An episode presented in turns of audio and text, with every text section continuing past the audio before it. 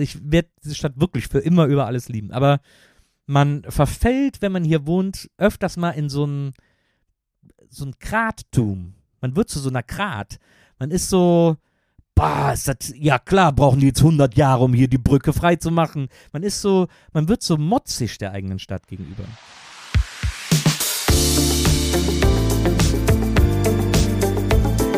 Talk mit K. Mit Sarah Brasak. Guten Abend, liebes Publikum. Schön, dass ihr euch aufgemacht habt äh, in die Wohngemeinschaft. Wie ich finde, einer der nettesten und coolsten Orte in Köln. Ich bin Sarah Brasak und der Podcast, den ich beim Kölner Stadtanzeiger mit meiner Kollegin Anne Burgmar mache, heißt Talk mit K. Und das Prinzip dieses Podcasts ist denkbar einfach. Es werden die allerinteressantesten Menschen aus Köln eingeladen. Manchmal sind es auch Menschen, die im Herzen KölnerInnen sind. Und damit komme ich zum Gast dieses Live-Podcasts. Ich freue mich sehr, dass jemand, der auf meiner Gästewunschliste schon lange ganz weit oben rangiert, plötzlich ganz nah neben mir sitzt. Herzlich willkommen, Nils Bokelberg. Vielen Dank. Dankeschön. Hallo zusammen. Dieser Podcast wird für Sie kostenlos vom Kölner Stadtanzeiger bereitgestellt. Wir freuen uns, wenn Sie unseren investigativen Lokaljournalismus unterstützen, indem Sie unser digitales Abo KSTA Plus ausprobieren. Die ersten vier Wochen kosten Sie nur 99 Cent. Alle Infos und Angebote finden Sie unter ksta.de slash pluspodcast. Nils, ich glaube, die Menschen, die hier in diesem Raum sitzen, äh, werden alle der Meinung sein, dass man dich keinesfalls vorstellen muss. Aber da ich auch alle HörerInnen einbeziehen will, die diesen Podcast nachträglich hören und Ja. die vielleicht nicht komplett sofort dich auf dem Schirm haben und deine Vita, sage ich zumindest mal fünf Sätze über dich, okay? Ich bin da auch nicht Filmschicht, das ist schon okay. Ja. Man kann das gerne machen. Du bist in Bonn geboren, so wie ich, in Wesseling aufgewachsen und dann bist du mit 17 einer der ersten Moderatoren dieses legendären und mittlerweile verstorbenen Kölner Musiksenders Viva geworden. Als das dann ungefähr nach fünf Jahren und wahrscheinlich einer Million Liebesbriefen, ja, du warst Klar. ja sozusagen der Süße mit den langen Haaren und der Mütze, ähm, ich erinnere mich noch gut, hast du dann ziemlich viele andere Dinge gemacht. Du bist vor allen Dingen von Köln weggezogen. Äh, Du hast in Hamburg gelebt, du hast in München gelebt, da hast du ähm, äh, Regie studiert, äh, du hast Musik gemacht, du bist Papa geworden, du hattest eine Gastrolle in der Lindenstraße, du bist immer noch Moderator und hostest so viele Podcasts, dass ich die eigentlich gar nicht alle aufzählen könnte. Du hast geheiratet, 2020, mitten in der Pandemie in Köln, ähm, aber leben tust du schon seit langem in Berlin und du bist Autor. Du hast drei Bücher insgesamt geschrieben, aber das letzte, und das ist auch das, über das wir heute sprechen wollen, dieses Buch ist die süßeste und lustigste Liebeserklärung an Köln, die ich je gelesen habe. Ah. Vielleicht gibt es süßere, aber ich kenne sie da nicht. ähm, offiziell ist diese Liebeserklärung ein Reiseführer und heißt Nice to Meet You Köln auf Entdeckungstour ins Herz der Stadt.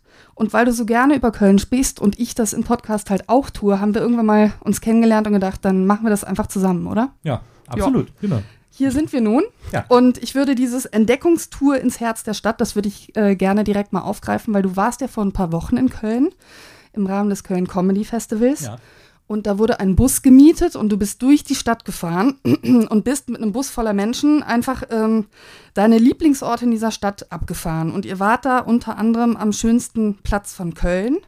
Und ich habe dann wirklich versucht, mir vorzustellen, wie ihr da Station macht am Barbarossa-Platz und was du dann da erzählst. Und meine Vorstellungskraft hat nicht so ganz ausgereicht dafür, deswegen hilf mir bitte. Also das war, äh, das war wirklich so ein original Doppeldecker äh, äh, mit dem so Stadtrundfahrten gemacht werden und ich durfte mir wirklich alle Stationen selber aussuchen. Das hat mich selber am meisten überrascht, aber die haben immer gesagt, ja, wo soll der denn halten und so und ich so, ja, äh, Barbarossa-Platz. Da habe ich sie so ein bisschen getestet, ehrlich gesagt. Und die so, ja, alles klar, hält am Barbarossa-Platz. Ich so, oh wow, der hält wirklich überall, wo ich will. Und, ähm, und den Barbarossa-Platz, den habe ich deswegen gewählt, weil ich sozusagen, ich habe so ein bisschen versucht, so mein Köln zu zeigen und was irgendwie an Köln so besonders und special ist. Wir sind zum Beispiel auch, wir sind am Heumarkt gehalten und sind dann ins Mühlen gegangen, hat jeder ein frisches Kölsch bekommen und so und Kinder durften eine Cola haben und so. Und ähm, am Barbarossa-Platz habe ich angehalten, weil ich gesagt habe, ich will euch einmal so einen exemplarischen Ort zeigen, an dem man genau sieht, was architektonisch in Köln alles schiefgelaufen ist. Und da ist der Barbarossa-Platz super für. Und wir sind dann da ausgestiegen und dann waren erst bei den, mussten mal alle Leute raus, dann immer 60 Leute im Bus. Und dann standen wir da vor der, vor der alten Sparkasse am Barbarossa Platz und äh, der Bus ist dann weggefahren auf die andere Seite. Und dann hatte ich erstmal waren erstmal 60 sehr große Fragezeichen über den Köpfen, äh, weil die alle nicht wussten, warum stehen wir jetzt hier. Habe ich gesagt, herzlich willkommen am Barbarossa-Platz. Jetzt könnt ihr mal sehen, warum Köln so hässlich ist. Und, äh, und dann sind wir so die einzelnen Fassaden durchgegangen und gesagt, das hier ist hässliches 50er Jahre, das hier ist hässliches 80er Jahre, das hier ist hässliches 90er Jahre, alles hier versammelt. Und, äh, und dann aber natürlich so ein bisschen erklärt, diese ganze Kriegsgeschichte, alles zerbombt, neu aufgebaut, schnell Wohnraum. Ähm, und dass das den Kölschen auch nichts ausmacht, vielleicht sogar ein bisschen dafür sorgt, dass die Stimmung so gut ist in der Stadt, dass man sagt, komm, die ist so hässlich, wir machen es uns besonders schön. Und du standst da mit einem Megafon in der Hand oder wie muss man sich das vorstellen? Nee, ich habe äh, 60 Leute kriege ich noch ohne Megafon hin. Die, mir wurde ein Megafon in die Hand gedrückt, hat gesagt, kannst du benutzen, aber dann habe ich gedacht, ich muss nicht jedes Mal der ganze Platz hören, was ich zu erzählen habe. Das reicht auch, wenn die Leute, die die Tour gebucht haben, das nur hören. Deswegen habe ich dann äh, nur so gesprochen. Welche Orte gab es denn noch auf dieser Tour oder Unorte vielleicht besser gesagt oder Orte auf den zweiten Blick, die ihr dann noch so abgefahren seid? Also wir sind zuerst immer äh, auf die äh, auf die Shell Sig da äh, vors Hyatt äh, auf diese Terrassen da, weil ich gesagt habe, das ist das klassische, äh, man kriegt ja immer gesagt, zieh immer in das hässliche Haus, weil dann guckst du immer auf das Schöne. Und äh, so ist das da ja auch. Fahr auf die hässliche Seite, weil dann guckst du auf die Schöne. Das ist ja dieses Panorama, ist ja herrlich. Habe ich gesagt, ihr könnt da schöne Selfies machen und so. Und äh, dann sind wir weitergefahren. Ich glaube, dann sind wir auch schon zum Heumarkt. Dann hab ich, haben wir uns erstmal auf den Heumarkt gestellt. Dann habe ich gesagt, hier, wo wir jetzt stehen, da steht nächste Woche oder in zwei Wochen äh, die Bühne zum 11.11. .11., äh, und dann wird hier der Karneval eröffnet. Und dann habe ich immer gesagt, und wenn ihr da vorne, da, wo, da auf, wo auf der Markise Augustiner steht und dann gucken die Leute alle dahin und sagen, ah ja, mh, ja, habe ich gesagt, da war früher ein Maredo drin. das war dann auch eine wichtige Info an der Stelle. Und, und dann sind wir alle zum äh, Mühlen rüber äh, spaziert und äh, sind immer am Seiteneingang äh, vom Mühlen rein, weil das so viele Leute waren, die wurden dann immer so durchgeschleust, weil wir hatten immer so einen reservierten Bereich. Und dann äh, habe ich mich auf so eine Treppe von dem Seiteneingang gestellt, habe gesagt, erstmal schön zu wissen, dass die alle einem fremden Mann in eine dunkle Gasse folgen. Und dann standen die alle da, jo, ist ihnen erst aufgefallen. Und dann haben wir alle einen Kölsch bekommen und dann sind wir wieder in den Bus und sind dann, glaube ich, zum Barbarossa-Platz, wenn mich nicht alles täuscht und sind dann habe ich zur letzten Station gesagt, jetzt kommt noch was ganz Besonderes, jetzt fahren wir an einen historischen Ort und dann sind wir zum Mediapark gefahren ich gesagt, hier war früher Viva. Und äh, das war natürlich dann, ich, weil die meisten Leute werden mich von da noch kennen, habe ich gesagt, dann muss ich ihnen noch mal meine alte Arbeitsstelle zeigen. Und dann sind wir noch so ein bisschen durch die Stadt, durch die Stadt gekurft und das waren aber, glaube ich, die großen Stationen, die wir angefahren sind im Grunde genommen. Und war das dann nicht so ein Spagat, weil da wahrscheinlich auch viele KölnerInnen waren, dass man dann so, was kann man denen noch erzählen? Ja, das ist interessant. Es war, ähm, waren gar nicht so viele KölnerInnen. Äh, also es, das war, ich habe drei Touren gemacht und das war äh, jedes Mal unterschiedlich äh, proportional. Also äh, bei der ersten Tour war es, war es, glaube ich, nur ein Viertel Kölsche. Bei der zweiten Tour war es die Hälfte und bei der letzten Tour war es irgendwie ein Drittel oder so. Deswegen konnte man immer, und denen konnte man auch noch Sachen erzählen. Die wissen auch alle nicht, wo Viva war. Äh, auch wenn die aus Köln kommen, wissen die das alle nicht. Da, die waren da auch, haben da auch sehr gestaunt, glaube ich. Nice to Meet You Köln ist jetzt vor genau einem Jahr erschienen, November ja. 2022. Ich habe übrigens drei Exemplare dabei, die wir auch nachher noch zusammen verlosen werden. Wir werden uns sehr, sehr schwierige Fragen ausdenken und gucken, wer diesen Test besteht und dann ein Buch äh, mit nach Hause nehmen darf. Aber vielleicht mal zur Entstehungsgeschichte dieses Buchs. Also ja. wie kam es dazu und wer genau hat dich sozusagen als qualifiziert dafür betrachtet, dieses Buch zu schreiben? Also der äh, Verlag ähm, äh, Polyglott bzw. Gräf und Unzer äh, kam auf mich zu, weil, äh, weil da eine Redakteurin sehr gerne Podcasts hört. Und die hat mich in verschiedenen Podcasts, äh, in denen ich zu hören bin, immer wieder über Köln schwärmen hören. Ich mache auch kein Riesengeheimnis daraus, dass mir Köln gut gefällt. Also wenn man, wenn man mir da länger zuhört, hat man das an der einen oder anderen Ecke wahrscheinlich schon irgendwie mitbekommen. Und äh, die hat dann, die kam dann auf mich zu und hat gesagt, könntest du dir vorstellen, ein Buch über den Kölner Karneval zu schreiben? Und da habe ich gesagt, über Karneval, äh, da kannst du mich nachts wecken, da schreibe ich dir acht Bücher darüber. Und, äh, und dann sagte ich, ja super, dann machen wir das doch und so, weil das war ja, äh, ähm, dieses Jahr war ja 200 Jahre oder so, äh, Jubiläum, Karnevalsjubiläum. Dann haben sie gesagt, zum Jubiläum machen wir, machen wir ein Buch. Und dann währenddessen, während wir dann so angefangen haben, haben sie gesagt, weißt du was, ist viel geiler, wenn du ein Buch über Köln schreibst. Nicht nur Karneval, schreib über alles. Erklär mal, warum das so schön ist. Ich so, alles klar. Und dann äh, dann habe ich mich rangesetzt und habe dann dieses Thema so erweitert, habe dann bei mir zu Hause geguckt, was ich alles so für Bücher über Köln habe. Und äh, es sind überraschend viele, weil ich meine Zeit lang ähm, in äh, Köln immer gedreht habe, als ich schon in Berlin gewohnt habe, bin ich immer zum Drehen nach Köln und habe mir dann angewöhnt, immer wenn ich nach Hause fahre mit dem Zug, ähm, in die Bahnhofsbuchhandlung zu gehen. da gab es noch die große Ludwig vorne an der Domseite und habe mir jedes Mal ein anderes Buch über Köln gekauft. Und deswegen habe ich jetzt plötzlich irgendwie 50 Köln-Bücher zu Hause, also wirklich vom, von der Historie des Eigelsteins bis irgendwie Frühkölsch-Werbung aus 100 Jahren oder so. Und äh, die habe ich dann alle zusammengepackt und habe geguckt, was ich da noch selber an Wissen oder äh, Geschichten mitbringe und das irgendwie versucht, alles in das Buch zu packen. Ja, also ich äh, muss sagen, ich habe auch einiges gelernt. Ich bin jetzt auch äh, Immi äh, aus äh, Bonn, habe ich ja eben auch schon gesagt. Ähm, aber es gibt tatsächlich Dinge, die ich noch nicht wusste, und zwar auch über Wesseling, weil ähm, man kann ja als Wesselinger sogar mehr zu Recht sagen, dass man Kölner ist, als zum Beispiel jemand, der in Niederkassel äh, wohnt, was ja auch nicht so weit weg ist, weil Wesseling tatsächlich sogar mal zu Köln gehört hat. Wenn Ja. auch nur ganz kurz. Was war da los? Wesseling wurde mal unfreiwillig eingemeindet. Äh, Köln hat irgendwann versucht, so ein bisschen größeres Gebiet hinzukriegen, äh, um sozusagen auch die äh, Finanzlast der Stadt ein bisschen zu verteilen auf die, auf die ganzen äh, Gebiete. Und äh, das war so Mitte 70er. Und haben sich so ganz viel eingemeindet, einverleibt im Grunde genommen. Also auch Poll und so und äh, Poch zu ein paar Ecken und dann eben auch Wesseling. Und Wesseling hat das so ein Jahr mitgemacht und hat dann gesagt, nee, Moment mal, haben wir ja gar nichts von. Und dann haben sie sich selber wieder ausgemeindet, ging dann auch so vor Gericht und so. Und dann hat äh, Wesseling dafür gesorgt, dass sie wieder ausgemeindet wurden. Und ein halbes Jahr später wurde ich geboren. Ich bin ganz knapp kein Kölner. Das ist ja richtig gemein. Während Porz ja immer noch zwangsgemeindet ist oder sich zumindest so aufführt, als wäre es das noch, ne? Ich habe mal als, ich war mal als Kind auf dem äh, Flohmarkt am Porzer Autokino. Und, äh, und wenn man jung ist und anfängt, Flohmärkte für sich zu entdecken, merkt man ja, boah, ich krieg für alles Geld. Und ich habe äh, damals äh, Masters of the Universe Figuren gesammelt. Und dann äh, haben wir da morgens, meine Mutter war da dabei, und haben wir morgens den Stand aufgebaut. Und ich habe jetzt, für mich, ich war jetzt äh, erwachsen, ich musste jetzt meine Masters-Figuren loswerden, meine He-Man-Figuren. Und äh, hatte zwei Burgen und, weiß ich nicht, 20 Figuren oder so. Und, äh, und dann haben wir aufgebaut, morgens um sieben oder um acht. Und dann ist meine Mutter kurz weg zum Auto und ich war alleine am Stand. Und dann kam so ein Mann und sagt, was willst du denn dafür? Und ich so, ja, weiß ich nicht und so. Und dann sagt er, ich gebe dir 20 Mark. Und ich so, boah, ein Geldschein. Und habe ich gesagt, ja klar, super. Und dann habe ich ihm das für 20 Mark verkauft. Und dann kam meine Mutter zurück und da hat die gesagt, bist du denn des Wahnsinns? Eine Figur hat, hat 30 Mark gekostet oder so. Äh, da war die, das war für sie, da wusste sie, dass man mich nicht so gut alleine lassen kann mit solchen Sachen. Hast du dann noch weitere Flohmärkte bestritten und bist besser im Verhandeln geworden? Oder ist es bis heute? Ich bin bis Schwierig. heute sehr schlecht im Verhandeln. Ich bin, äh, ich bin ganz stolz, wenn ich es mal mache. Wenn ich irgendwie so, wenn ich an so einem Stand beim Flohmarkt irgendwas kaufe und dann sagt der 5 Euro und sage ich, ah, ich gebe dir 4. Okay. Und dann denke ich so, boah, krass, ich hab's drauf.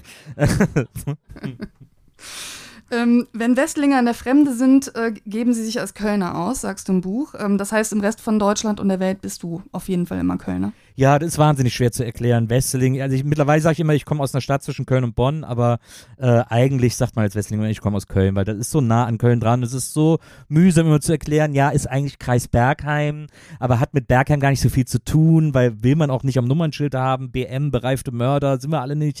Äh, aber ist eigentlich Köln, aber es gehört nicht dazu, weil es wurde ausgemeindet Mitte der 70er. Das ist eine sehr lange Geschichte und deswegen sagt man, ja, ich komme aus Köln. Du bezeichnest dich ja auch als Botschafter dieser Stadt, nach allem, was du für diese Stadt getan hast. Also Reiseführer nur ein Ausdruck.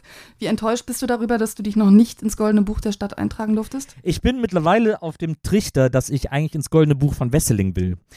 Vielleicht, weil es auch äh, leichter wirkt, leichter zu erreichen zu sein scheint, weiß ich nicht. Äh, aber auch da habe ich bisher noch keine, noch nicht mal den Ansatz einer Chance bekommen.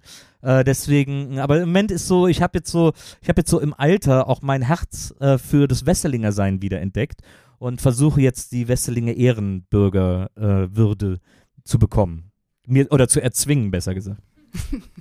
Ja, ich überlege gerade, was man dafür tun müsste, außer ein prominentes Gesicht der Stadt zu sein. was ich schon für Wesseling getan habe. So viele Leute kennen Wesseling mittlerweile, die es niemals kennen würden. Vielleicht auch nicht wollten, aber auch nicht würden. Und das ist doch schon ein großer Verdienst. Sprichst du denn noch oft über Wesseling im Podcast? Wesseling ist so, es ist aber auch ein Running Gag, weil äh, zum Beispiel bei Gästeliste Geisterbahn, diesem Podcast, den ich seit, ich glaube, wir machen jetzt seit acht oder neun Jahren oder so, da kommt der eine aus Tübingen, äh, ich aus Wesseling, der dritte aus äh, Öhr-Erkenschwick, nee, aus, äh, warte, wie heißt es nochmal? Ähm, aus einer Stadt in Thüringen, die den größten freistehenden Kletterfelsen hat. Ähm, Tambach-Dietharz. Ich dachte gerade die ich ganze noch Zeit. nie An, gehört. ich dachte gerade die ganze Zeit an Doberlo-Kirchhain. Das ist aber ein anderer Ort und das ist, glaube ich, in Sachsen oder in Brandenburg. Ne, Brandenburg wahrscheinlich. Aber so, das, ich komme da auch mit diesen Doppelnamen durcheinander. Aber Tambach-Dietharz äh, und wir kommen aus diesen drei Städten und da muss man dann irgendwann auch zu dieser Provinzherkunft stehen.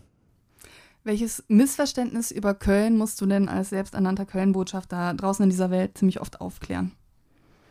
Oh, da gibt's, ich glaube, es gibt eine Million Missverständnisse über Köln, die man immer. Äh, Vielleicht die man immer Top aufklären muss. 3. Also, äh, ein Riesenmissverständnis ist, dass die Kölner so oberflächlich sind. Ja, das ist doch gute Laune auf Knopfdruck, Karneval, ist doch irgendwie, das ist doch alles oberflächlich, so das, was man auch über California sagt oder so. Ähm, deswegen ist es ja auch California. Aber äh, das ist etwas, was ich immer wieder, wo ich immer wieder sagen muss, so, das ist nicht Oberflächlichkeit, das ist irgendwie äh, gelebter Pragmatismus, weil also ich habe in Hamburg gelebt eine Zeit lang und ähm, und ich bin da nicht so richtig klargekommen. Die Hamburger, das ist nicht, das sind die sind stellen sich ein bisschen an, möchte möchte ich sagen. Und dann äh, und wenn du da so abends in die Kneipe gehst, alleine, dann bleibst du da auch alleine und dann gehst du auch alleine wieder nach Hause. Und dann äh, habe ich so, habe ich mich mit so einem Hamburger unterhalten, den ich so ein bisschen kannte, der war auch nett und so. Und dann habe ich ihm so mein Leid geplagt und hat er sich das angehört und gesagt, ja Nils, also klar, aber eins kann ich dir sagen, wenn du mal einen Hamburger als Freund hast, dann ist das ein Freund fürs Leben. Da habe ich gesagt, ich suche doch nicht in der Kneipe den Freund fürs Leben. Was ist denn mit euch los, ey? Was soll das denn? Immer dieses, das so tierisch ernst nehmen und so. Da habe ich gesagt, das ist in Köln anders. Da stehe ich abends am Tresen. Wir haben die heftigsten Diskussionen. Ich hab, stand mal vor, äh, vor 30 Jahren, stand ich am Tresen vom Klein Köln mit meinem Bruder und dann äh, hat ein Typ zugelabert, weil er gerade aus der Fremdenlegion kam. Und so, so ein Quatsch passierte in Köln am Tresen. Über so einen Stoßreden. Man hat auch die Wirtin Rita damals, hat ihm gesagt, ey, sei vorsichtig, der kommt gerade aus der Fremdenlegion und so. Und wir so, ja, ja, ist gut. Haben uns dann da gezankt und aber dann und Kölsch ausgegeben, alles war gut. War einer der schönsten Abende meines Lebens. Ich denke nach 30 Jahren immer noch daran, obwohl keiner von denen mein Freund fürs Leben geworden ist. Deswegen, äh, also man muss da mal ein bisschen verstehen, dass es darum geht, es sich so schön wie möglich zu machen. Und äh, das ist sicherlich eines der Klischees. Äh, genauso wie Kölsch ist doch kein Bier. Das ist, glaube ich, das langweiligste Klischee des Universums, weil das sind auch immer die Ersten, die unterm Tisch liegen nach fünf Kölsch. Und, äh, also, ich werde ja doch besoffen. Ja, klar, ist doch Alkohol, du doof.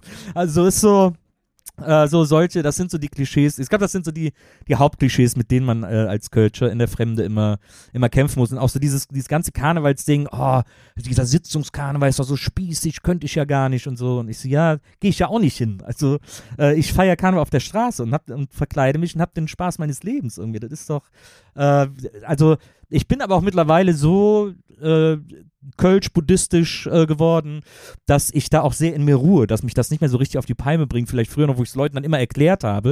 Und dann sage ich immer so, du, also ich kann dich ja nicht zwingen, Spaß zu haben, äh, aber ich hab den und dann ist gut. Okay, also du nimmst die Abkürzung. Eben mittlerweile nehme ich die Abkürzung. Mhm, Ja. okay. Es geht um Kölsche Musik in deinem Buch. Es geht um die sehr skurrile Baugeschichte des Doms. Es geht um Himmel und Erd, Halve Hahn. Ähm, welches Kapitel hat dir denn beim Schreiben am meisten Spaß gemacht und warum? Also, ich muss ehrlicherweise sagen, eines meiner Lieblingskapitel, ich glaube, das ist auch das einzige Kapitel, das ich auf den Lesungen immer komplett vorlese, ist das Kapitel über Düsseldorf.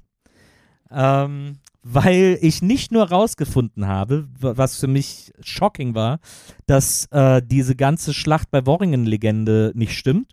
Also, dass die, äh, und da müssen wir jetzt alle ganz stark sein, die Düsseldorfer den Kölschen geholfen haben bei der Schlacht äh, von Worringen. Das war für mich, da ist mir der Kopf explodiert. Ähm, und aber trotzdem äh, kriegen die dann natürlich hier, hier und da eine ab, weil sie sind immer noch Düsseldorfer, also wollen wir mal irgendwie, äh, äh, wollen wir die Kirche im Dorf lassen. Ähm, und das macht, das hat so einen Spaß gemacht, das zu schreiben. Das war irgendwie sehr witzig. Ich habe aber auch, ich bin immer wieder über so Fun Facts gestolpert. Zum Beispiel, äh, ich weiß nicht, ob das hier bekannt ist, aber für mich war das neu, dass äh, Konrad Adenauer als Kindergartenkind bei der Eröffnung des Doms war. Das ist so, das ist auch sowas, wo ich gedacht habe, das, das hat mein Gehirn nicht zusammengekriegt. Also, dass da quasi dieser Übergang von Geschichte ist, äh, das fand ich äh, irre. Und so solche Sachen habe ich dann irgendwie andauernd, ähm, andauernd irgendwie gefunden. Auch so, dass der, äh, der Typ, der dann dafür gesorgt hat, dass der Dom dann schlussendlich fertig gebaut wurde, hieß äh, Sulpice sowieso, keine Ahnung, wie der Nachname war. Ähm, oder habe ich vergessen. Aber ich habe mir dann so schön vorgestellt, weil es wurde ja auch damals schon Kölsch gesprochen, logischerweise, dass der so hier durch die mittelalterlichen Straßen läuft und so bekannt ist wie so ein bunter Hund und die dem alle immer hinterherrufen, Sulpitz! Sulpitz, hier ist denn am Dom oder was? Das fand ich so, das fand ich so eine schöne Vorstellung. Du bewirbst dich mit dem Buch ja auch um einen Posten beim Stadtmarketing. Zumindest kommen Ja. da etliche gute Vorschläge von dir, muss man sagen. Du findest ja zum Beispiel, dass Köln längst nicht genug daraus macht, eine Römerstadt zu sein. Ja, das ist ja auch sehr einfach. Äh, äh, hier die Römer-Sachen ist ja immer dieses Bauherren, die sagen zwei Meter und äh, du hast wieder einen Jackpot. Äh, und die Baustelle wird lahmgelegt, weil dann die Leute mit den kleinen Pinselchen kommen und jeden, jeden Stein und jede Scherbe einzeln freilegen. Ich fand, was mir zum Beispiel auch wahnsinnig gut gefallen hat, ist diese Geschichte mit den, ähm, mit den drei Studenten, ich glaube, es waren zwei oder drei Studenten, äh, deren Eltern hatten eine Reinigung am Klotwigplatz. Ähm, da eines dieser schmalen Häuser, wirklich direkt am Klotwigplatz. Und äh, das war, glaube ich, so in den 60ern oder so. Und die haben, äh, wollten dann aufstocken. Und dadurch musste aber das Fundament erst verstärkt werden, weil sonst wäre das Haus zu schwach gewesen, noch ein, noch ein Stockwerk zu tragen. Und dann haben die beim, als sie das Fundament legen wollten, da so Römergedöns gefunden. Und dann waren die super aufgeregt, die Jungs, und die oh, ist ja total geil und so, die Römer, bla bla bla. Und dann sind die irgendwie zum Römisch-Germanischen und zur Stadt, haben gesagt, wir haben hier so Römersachen und so, wollt ihr die nicht ausgraben? Ja, also schön, aber das müssen, wir das jetzt ausgraben? Lassen, wir lassen das erstmal liegen, aber sie fassen das nicht an. Und, äh, und haben da so einen Baustellenstopp erwirkt, ha haben aber selber nichts gemacht, weil sie keine Mittel hatten, keine Lust, was auch immer. Und dann haben diese Studenten einfach heimlich selber das alles ausgegraben, haben da richtig so einen Stollen gebaut, haben da alles abgesichert, äh, haben sich genau informiert, wie man das macht und haben da alles ausgegraben. Und das ist, das war dieser äh, römische, ähm, was ist das, Altar oder so, der am römisch-germanischen immer über dem Mosaik hing, an der Wand. Da war ja dieser Riesen, dieses, dieses, dieses riesen Grabstein äh, Stein sozusagen. Und das haben die da in einem Keller ausgegraben. Und das Witzige war, dann haben sie irgendwie den Typen, einer dieser Studenten, jetzt irgendwie heute nochmal interviewt, ist ja auch mittlerweile irgendwie ein Opa und äh, haben mit dem gequatscht. Und hat der gesagt, er hat das ja ausgegraben, er ist bis heute davon überzeugt, dass die das falsch aufgehangen haben, weil der Stein eigentlich dahin gehört und der dahin und so. Und das hätten sie aber nicht gecheckt und äh, das fand ich eine schöne Pointe der ganzen Geschichte. Ich wüsste ja jetzt gerne die Mitte dieser Geschichte, also wie dann irgendwann mal die Stadt dahin kommt, diesen Keller findet und, und dann gab es eine Strafe oder haben die gesagt, nee, danke, Ja, dass ist ihr ja, euch gekümmert habt. ne, sie haben dann Wir nehmen das zuerst, jetzt mit. das war dann so, die haben dann, äh, fand, das fand ich auch ganz süß irgendwie, die Studenten haben dann selber Führungen angeboten. Die haben dann irgendwann gesagt, so jetzt haben wir alles freigelegt und haben in diesem selbstgebauten Stollen da im Keller, haben die äh, gesagt, hier äh, Führung, eine Mark Eintritt oder so. Und da ist die Stadt dann irgendwann gekommen und gesagt, das ist jetzt hier nicht so richtig von uns abgenommen, das können wir eigentlich nicht machen. Äh, kam irgendwie Ordnungsamt und so und haben das, haben das irgendwie dazu gemacht. Und dann haben sie es halt irgendwie selber raustransportiert und irgendwie ans Römisch-Germanische gegeben und so. Aber das, äh, die waren da kurz noch ein bisschen geschäftstüchtig. Sensationelle Geschichte, ja. Ähm, du hast ja auch einen ganz konkreten Slogan-Vorschlag entwickelt, also Stichwort Stadtmarketing ähm, Köln, das römischste Rom außerhalb Roms. Ja. Das ist doch ein, das ist doch ein griffiger Slogan. Mir gefällt's, also Ja. ja. Das römischste Rom außerhalb Roms ist doch, da ist doch, fühlt sich auch kein Römer beleidigt. Das ist doch irgendwie äh, immer dieses nördlichste Stadt Italiens. Pff, fuck off. Das römischste Rom außerhalb Roms. So sieht's mal aus.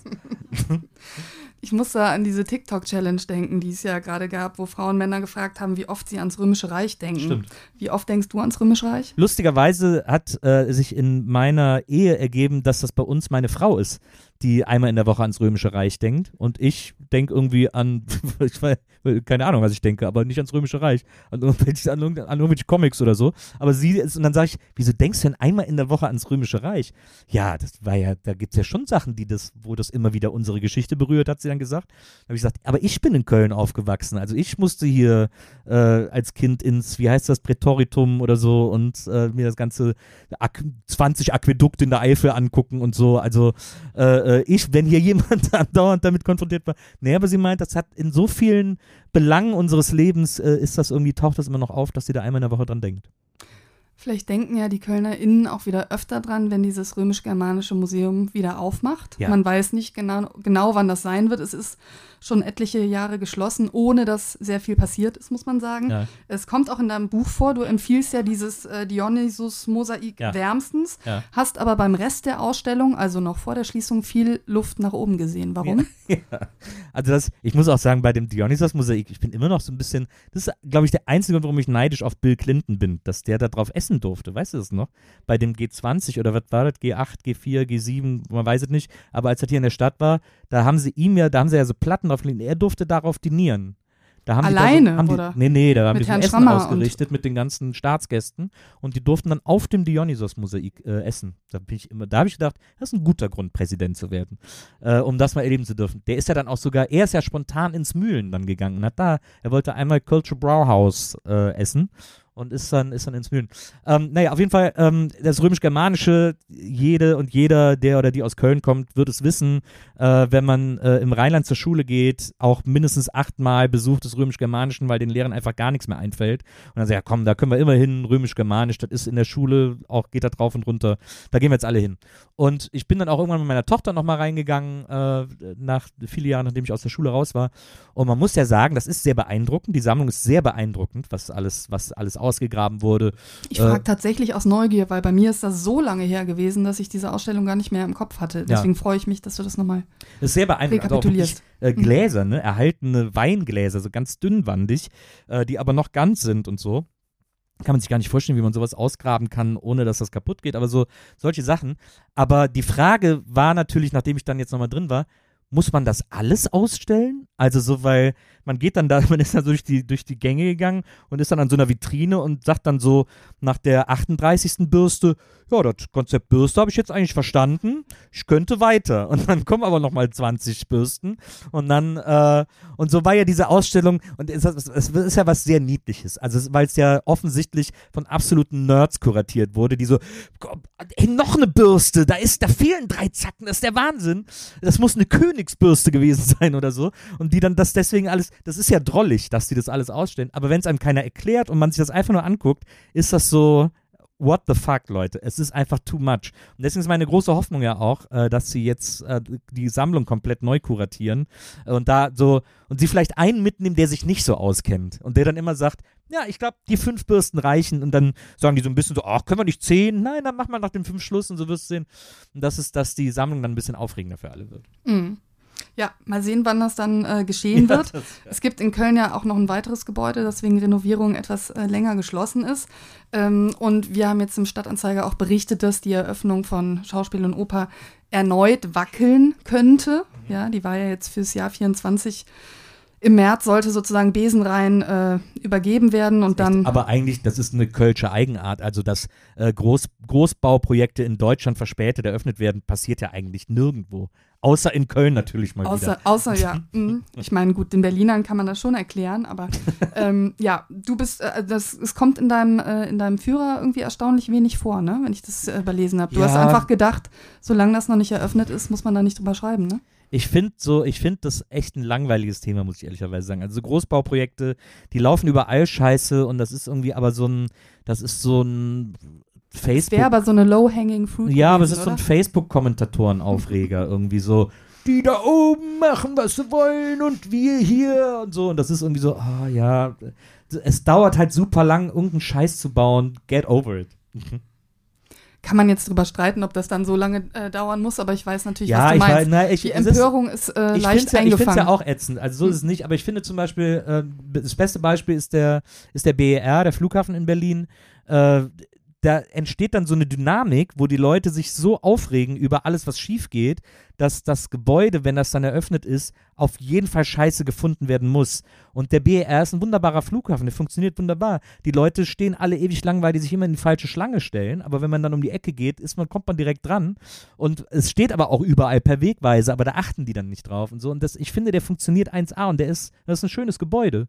Und äh, so geht das irgendwie andauernd, finde ich. Sei doch froh, dass der Scheiß endlich aufgemacht hat. Und dann ist doch, dann können wir doch alle weiterziehen. Und ich kapiere nicht dieses, dass man dann so daran hängen bleiben muss, dass das alles so schlimm ist. Also ich verstehe, dass das ätzend ist, weil diese, weil die Kosten natürlich explodieren in, in schwindelerregende Höhen und irgendwie jedem von uns wird, werden plötzlich irgendwie 5 Euro mehr für die scheiß Butter äh, abgeknüpft und so. Also ich verstehe, ich verstehe den Ärger, aber ich kann mich da einfach nicht lange drüber aufregen, weil das mit meinem Leben so wenig zu tun hat. Irgendwie, dass, dass eine Baustelle scheiße läuft, weil ich ganz ehrlich will keine Baustelle leiten, weil dann wird's, dann könnte man mal sehen, wie schief sowas laufen kann. Was ich natürlich nachvollziehen kann, ist eine freie Kulturszene. Da gibt es ja in Köln sehr, sehr tolle Initiativen, Projekte, KünstlerInnen, die halt sagen, bei uns wird das Geld gekürzt und Na, da wird es halt reingesteckt oder muss, man muss man es reinstecken, weil da halt irgendwie. Ja, das finde ich auch Horror. Ich finde auch, ich bin auch über, ich bin auch, ich kann mich auch mehr über Gentrifizierung aufregen. Also dass äh, diese ganze äh, Kranhäuser-Hafenscheiße da, das ist ja zum Kotzen, das ist ja Horror. War das auch eine Station im Bus? Äh, nee, war keine Station im Bus. Da habe ich nur von Bus, äh, aus dem fahrenden Bus drüber gelästert. Ähm, aber äh, also ich bin da früher in die Renania gegangen, ne? Da waren einfach geile Konzerte, geile Partys, Alternativkultur, super aufregend und so. Und jetzt ist da irgendwie äh, Hafer-Cappuccino oder keine Ahnung. Und irgendwie, das ist ja alles nicht mehr schön. Also ist ja auch nicht schön. Das ist ja irgendwie, da kann man gut langlaufen, wenn das ein Kriterium ist. Hier kann ich aber sehr gut laufen, dann ist natürlich, dann ist das natürlich spitze aber, äh, aber mehr ist er ja nicht. Und also das Einzige, was, was ich an den Kranhäusern immer sage, ist, da oben wohnt der Lukas Podolski.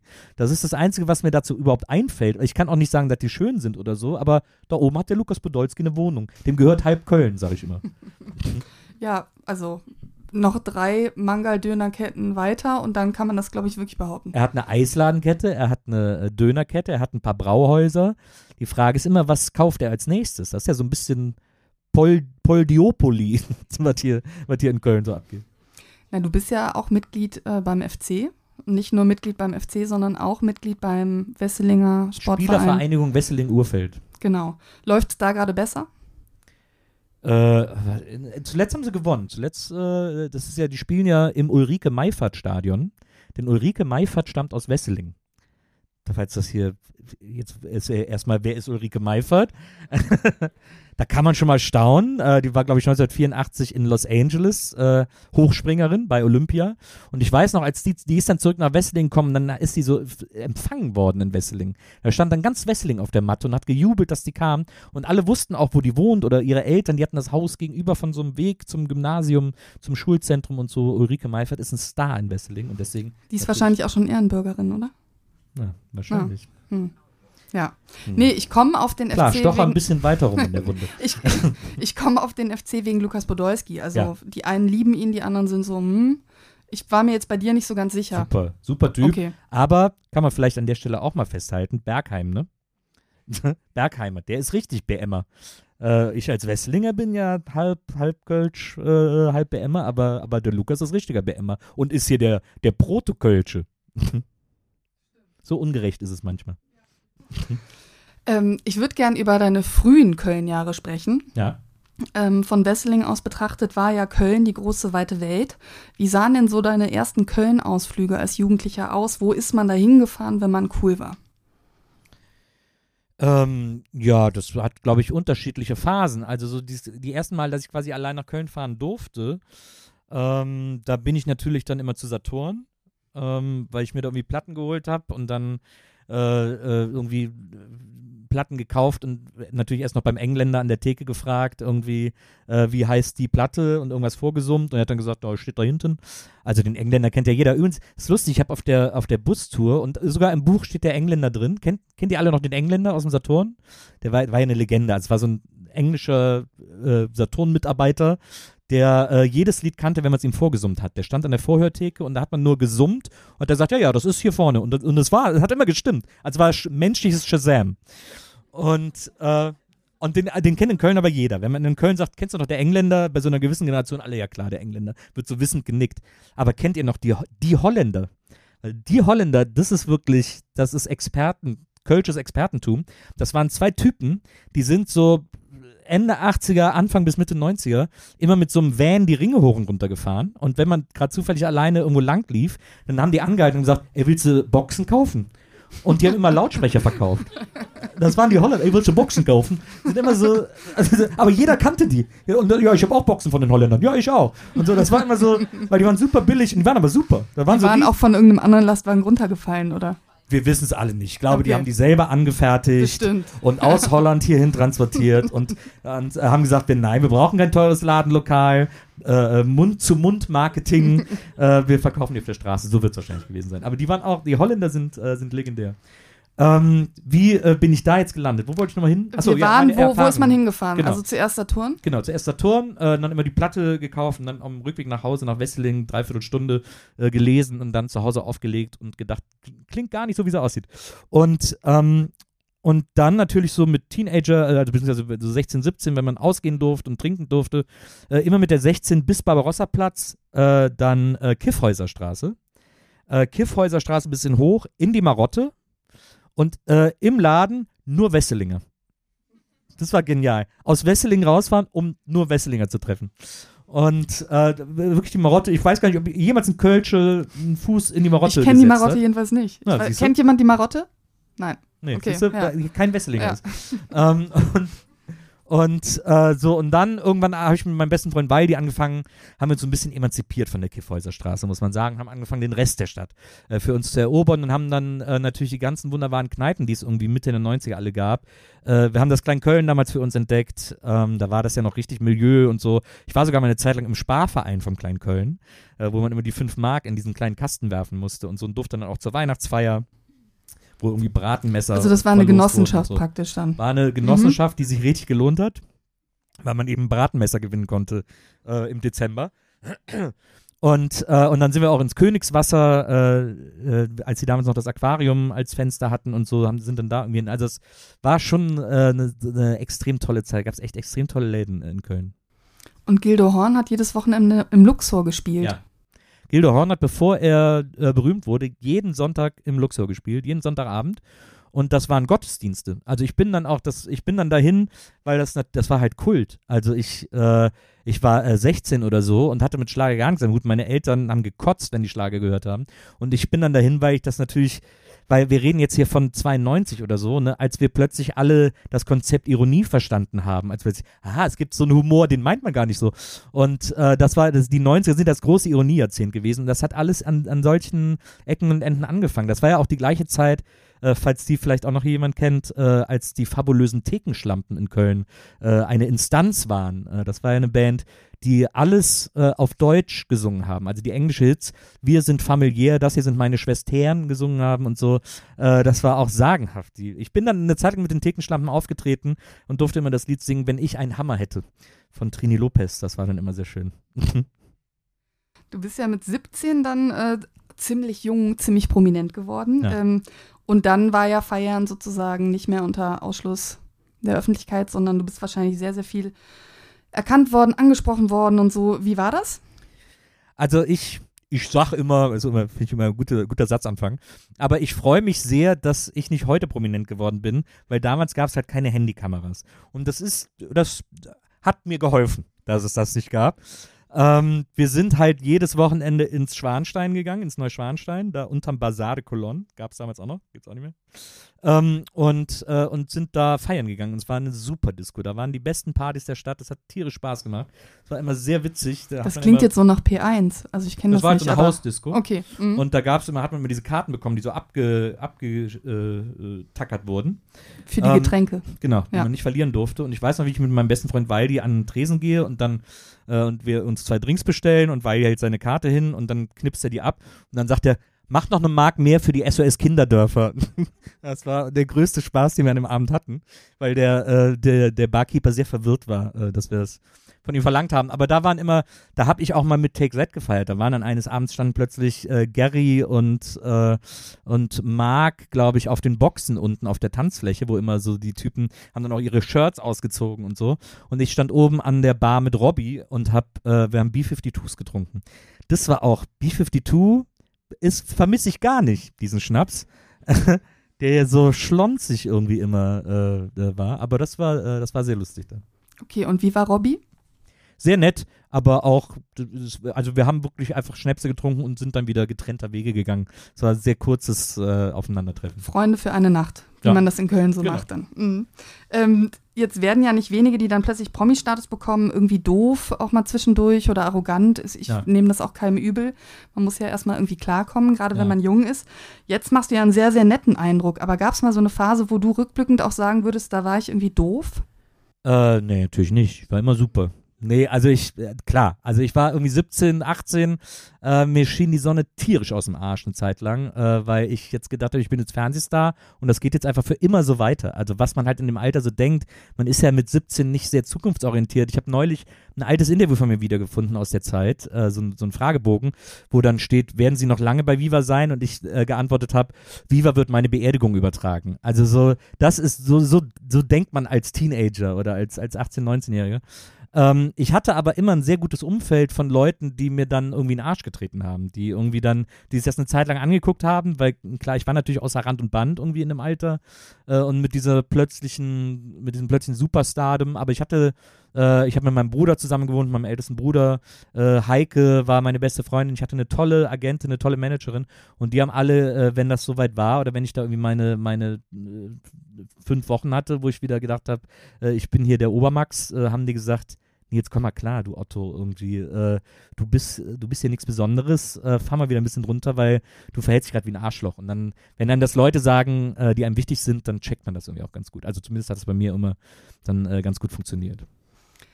Das ist ja so der Albtraum. Also ich kenne das jetzt aus der JournalistInnenwarte. Man äh, trifft jemanden zum Interview, von dem man irgendwie vorher denkt, wow, finde ich, ist eine tolle Person, vielleicht ist sogar ein Idol irgendwie mal gewesen und dann stellt man fest, nee, leider total hohl oder leider total unfreundlich oder doof. Sind, äh, hast du auch schon Leute getroffen ähm, bei Viva, wo dann sozusagen ganz sternschnuppenmäßig dieses Idolsein wieder verglüht ist, weil die einfach doof waren? Hm. Ich glaube nicht, ehrlich gesagt. Ich glaube, äh, ich überlege gerade. Es gab natürlich, es gab mal so Fauxpas, aber da ging es jetzt nicht darum, dass ich die irgendwie angehimmelt hätte oder so. Ich weiß noch, dass ich mal, äh, ich war irgendwie im, im, Sender und musste Moderationen aufnehmen und dann kam plötzlich ein Redakteur an, gerade Nils, heute kommt Marc, oh, du musst ihn interviewen. Und ich so, okay, also wenn es gemacht werden muss, mein Gott, dann mache ich das halt. Und äh, ich weiß nicht, ob, ob Mark O noch ein Begriff ist, aber war in den 90ern hatte er den Riesenhit. Und, äh, und dann interviewe ich den und da das aber irgendwie, da ich zehn Minuten vorher Bescheid bekommen habe und ich einfach nichts über den wusste, habe ich so ein, man kann sich ja dann als Interviewer mit so ein paar Standardfragen retten. Gerade wenn es irgendwie nicht so lang ist, das Interview, kommt man so mit, ja, wie lange machst du das schon, machst du das gerne? Man weiß ja, okay, das ist ein DJ, legst du oft auf, bla bla bla und so. Da, da kann man sich gut durchmogeln, so durch so einen durch so einen Talk, wenn der, wenn der so kurz ist. Und äh, das habe ich dann gemacht und das lief auch alles ganz gut. Der war auch total sweet und so. Und dann waren wir fertig und saßen danach noch in der Maske und er hat irgendwie gewartet, dass sein Fahrer ihn abholt und so. Und ich wollte noch so ein bisschen bonden und so ein bisschen Smalltalk mit ihm machen. Äh, und dann habe ich gesagt, ey, hast du gehört? Da hat jetzt einer eine Techno-Version von Tränenlügen nicht gemacht. Stell dir das mal vor, wie bescheuert und so. Und hab so gelacht und der auch so, hat dann auch so gelacht. Und ich denke so, was ist denn mit dem? Und dann ist er irgendwie abgehauen. Und dann äh, eine Viertelstunde später musste ich dann auch los und dann stehe ich da im Foyer, wo so 50, äh, auf 50 Fernsehen immer gleichzeitig Viva lief und dann lief Tears Don't Lie von Mark O. Äh, gerade in dem Moment, als ich da stand und habe ich gedacht, ah, okay, alles klar, jetzt habe ich es auch verstanden. Das nennt man wohl einen Cringe-Moment. Das, damals nannte man das noch nicht so. Ja, aber, äh, aber heute, heute, würde man das so nennen. Heute nennt man das Ultra Cringe, glaube ich. Gab es denn so Leute, die dich mal so richtig haben auflaufen lassen? Also so ein Interview, wo man dann so denkt, ach, eigentlich bin ich sogar mal gut vorbereitet und so und dann ist einfach nur so. Ja, später. Also was ich ja Horror finde, sind Junkets. Das sind dann diese, das sind diese Presseinterviews, gerade mit so Filmstars und so, wo man, äh, wo, äh, wo man gesagt kriegt, du hast sieben Minuten. Und man kann in sieben Minuten kann man einfach kein interessantes Gespräch finden. Also geht einfach nicht. Und da, äh, ich hatte mal einen Junkie mit Jeff Goldblum, das war super. Das, der war super sweet, der hat mich auch so ein bisschen angeflirtet und so. Und ich glaube, zwischen ihm und mir gibt es seitdem eine ganz spezielle Verbindung. Ähm, aber ich hatte mal äh, einen Junket mit, ähm, mit Ben Kingsley, Sir Ben Kingsley. Äh, der hat damals einen Film promotet, der wahnsinnig schlecht war. Ich glaube, Enders Game hieß der oder so. Auch, also, wo er einfach mitgespielt hat, um Geld zu verdienen, offensichtlich, weil irgendwie irgendein Pool wieder abbezahlt werden musste oder so. Und äh, der hatte keine Lust an dem Tag. Und alle JournalistInnen vor mir kamen mit so, kamen so geknickt aus dem Interview mit ihm, irgendwie mit gesenktem Kopf. Und ich so, was ist denn? Da habe ich gedacht, ah, die sind alle, die sind alle unsympathisch, die sind alle so aufgeregt und so, ich mache das jetzt ganz cool. Und dann bin ich da rein und dann habe ich sehr schnell gecheckt. Ich habe ihm eine Frage gestellt und er hat einfach sieben Minuten geantwortet. Und das hat er bei allen gemacht an diesem Tag, das kleine Arschloch. Und äh, seitdem ist Ben Kingsley auf meiner Blacklist. Der braucht nicht mehr kommen. Okay. Du warst ja nicht nur selbst Promi in Köln, sondern du hattest auch einen Promi-Nachbarn, Alfred Biolek. Ja. Und wie das in Köln so ist, man kennt sich, man hilft sich. Erzähl. Alfred Biolek, Gott hab ihn selig, ist, war der beste Nachbar, den man sich vorstellen kann. Wirklich. Also das, äh, ich, ich äh, kann das nicht hoch genug halten, wie fantastisch dieser Mann als Nachbar war. Er hat mir gegenüber gewohnt, ihm hat das Haus gehört, das war äh, Kleverstraße, ähm, Türmchensweil, da äh, unten am Eberplatz. Ähm, und ich habe ihm gegenüber gewohnt, vis-à-vis. Äh, Wir hatten so kaputte Balkone bei uns äh, an der Wohnung im ersten Stock und ihm, wie gesagt, das komplette Haus äh, gegenüber gehört. Und er hatte das auch so ausgebaut, hat dann in unteren Wohnungen, hat immer Freunde wohnen lassen und oben hatte er zwei Etagen, wo er, äh, wo er gelebt hat hauptsächlich. Und, ähm, und dann haben wir uns immer mal so gesehen und so zugenickt, weil halt, ne, genau, beim Bäcker, beide irgendwie beim Fernsehen, für die Leute wahrscheinlich, was ist denn hier los? Und wir beide so, ja, ne, man grüßt sich und so. Und dann hat er mich auch eingeladen in seine Sendung und äh, dann haben wir in der Sendung, als ich das er ich glaube, ich habe zweimal bei Boulevard Bio, wenn mich alles täuscht, als ich das erste Mal da war, haben wir einfach erstmal äh, am Anfang unseres Gesprächs zehn Minuten von unserer Bäckerin geschwärmt, was wirklich für niemanden in diesem Land Informationsgehalt hatte, außer für uns beide, aber das musste, das musste besprochen werden. Ich habe auch am nächsten Tag äh, von dem Bäcker ein Brötchen umsonst bekommen. Ähm, also hat sich richtig gelohnt. Ich habe da jeden Morgen immer Käsebrötchen geholt, deswegen da war dann das eine Käsebrötchen umsonst. Ähm, und, äh, und da haben wir uns schon super verstanden. Und dann sind wir danach noch, dann äh, hat er immer bei sich, macht er immer noch eine kleine Party, wo er irgendwie alle Leute mitnimmt, wer noch Lust hat und so, damit der Abend nicht aufhört. Und dann waren wir da bei ihm, habe ich mir die Wohnung angeguckt, war total witzig, war super nett und so. Und dann äh, immer wieder gesehen und auch immer wieder gequatscht und so. Ähm, viele äh, Monate später hatte ich eine Frau zu Besuch, die ich ganz toll fand. Also ich war ja 17 oder 18 und sie war irgendwie, ich glaube, 25. Also es war wirklich für mich der Jackpot. Und, äh, und ich wollte die beeindrucken. Ich war tierisch in die verknallt und äh, wollte die beeindrucken und so. Und dann haben wir abends gegessen und sie wollte einen Wein haben. Und ich habe bis heute keine Ahnung von Wein. Ich krieg's so Rosé, ich trinke hauptsächlich Rosé und das kriege ich so halbwegs hin, was mir da schmeckt, aber auch da ist oft einfach, also aber ein schönes Etikett. So, da das kann ich, ich kann gut ein schönes Etikett aussuchen. Ja, das und ja, ich glaube auch, ja, ich glaube auch. Und dann, äh, und dann äh, wollte sie Wein haben und ich hatte sowieso nichts da. Aber dann habe ich gedacht, ich frage einfach mal Alfred, der ist ja äh, bekannt als Weinkenner. Und dann habe ich ihn angerufen und gesagt, Alfred, ich habe eine super Frau hier, äh, die will Wein, ich habe keine Ahnung, was kann ich tun? Sag mir mal einen, den ich holen soll oder so. Und dann hat er gesagt, Nils, komm rüber, ich habe einen ganzen Keller voll, ich gebe dir was. Äh, und dann ich so, ja, alles klar. Und dann bin ich über die Straße und dann stand er schon in der Tür mit so zwei Weinflaschen, als ich so über die Straße komme, hier, hier, hier und so bin ich zu ihm, hat er mir die Hand gedrückt, hat mir sofort erzählt, das ist ein ganz seltener Wein, den kennt eigentlich kaum einer, der ist ganz toll, der kommt aus Baden-Württemberg, bla bla bla, hat mir sofort die Geschichte des Weines erzählt.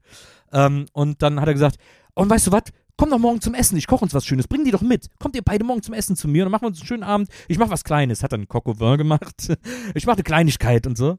Und dann sind wir am nächsten Abend zu Alfred und er hat uns da ganz wunderbar bewirtet und so. Und, äh, und solche Sachen habe ich mit dem äh, irgendwie immer erlebt. Und das, ähm, fand ich so, äh, also auch im Nachhinein ist das ja so herzerwärmend. Der hat dann auch manchmal, wenn er dann abends wieder irgendwie Party hatte und ich, wie gesagt, im ersten Stock gewohnt, er konnte also von oben bei mir gerade reingucken, äh, klingelt irgendwie nachts um eins das Telefon, Nils, ich sehe bei dir brennt noch Licht, komm doch rüber, wir feiern gerade und so. Ich so, ja, alles klar, ich komme, Alfred. Habe ich so gewunken, ja, ich sehe dich und so.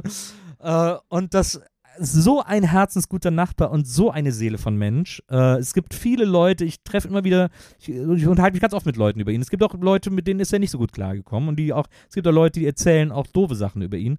Aber ich, der hat sich für mich vielleicht auch ein bisschen verantwortlich gefühlt, weil ich so jung war, was auch immer. Aber wir hatten irgendwie eine Verbindung und er war ein super Typ und äh, ich vermisse den sehr. Und äh, das war echt ein toller Nachbar, muss man wirklich sagen. Dann machen wir mal einen Cut mit dem Nachbarsdasein und äh, kommen ein bisschen auf Berlin zu sprechen. Du bist ja heute mit dem Zug aus Berlin gekommen und ähm, da gibt es ja dann viele, die sagen, wenn ich dann mit dem Zug über die Hohenzollernbrücke fahre und dann sehe ich den Rhein und dann sehe ich den Dom, dann regt sich mein Herz. Hast du Domgefühle? Wenn ich, äh, über die, wenn ich über den, mit dem Zug über die Hohenzollernbrücke fahre, mache ich immer ein Foto vom Messeturm und schicke das meiner Tochter. Weil äh, mein Vater, der hat äh, später in Brühl gearbeitet als Kaufmann, aber davor war der äh, Kellner und hat immer an so Top-Adressen, äh, äh, der hat auch in St. Moritz gekellnert und so und der hat auch im Messeturm gekellnert. Das war damals, in den 60ern war das, war das super teuer, war das ein, eine Top-Adresse. Und äh, hat mir ja immer so Stories erzählt, der der erlebt hat irgendwie und die sind alles so super Stories irgendwie. Und, äh, und ich habe äh, meiner Tochter, wenn wir nach Köln gefahren sind, als sie klein war, ich bin ja immer wieder mit ihr in die Stadt gefahren, habe ich ihr dann so erzählt, und da hat, da hat der Opa früher gearbeitet. Und äh, als sie dann so Teenager wurde, 14, 15 oder so, hat sie dann angefangen zu sagen, ja, Papa, erzähl's mir jedes Mal, wenn wir nach Köln fahren. Ich weiß das jetzt. Und ich so, ach so, ja. Und jetzt, seitdem sie, seitdem ich öfter alleine fahre, schicke ich ihr immer ein Foto, wenn ich nach Köln reinfahre.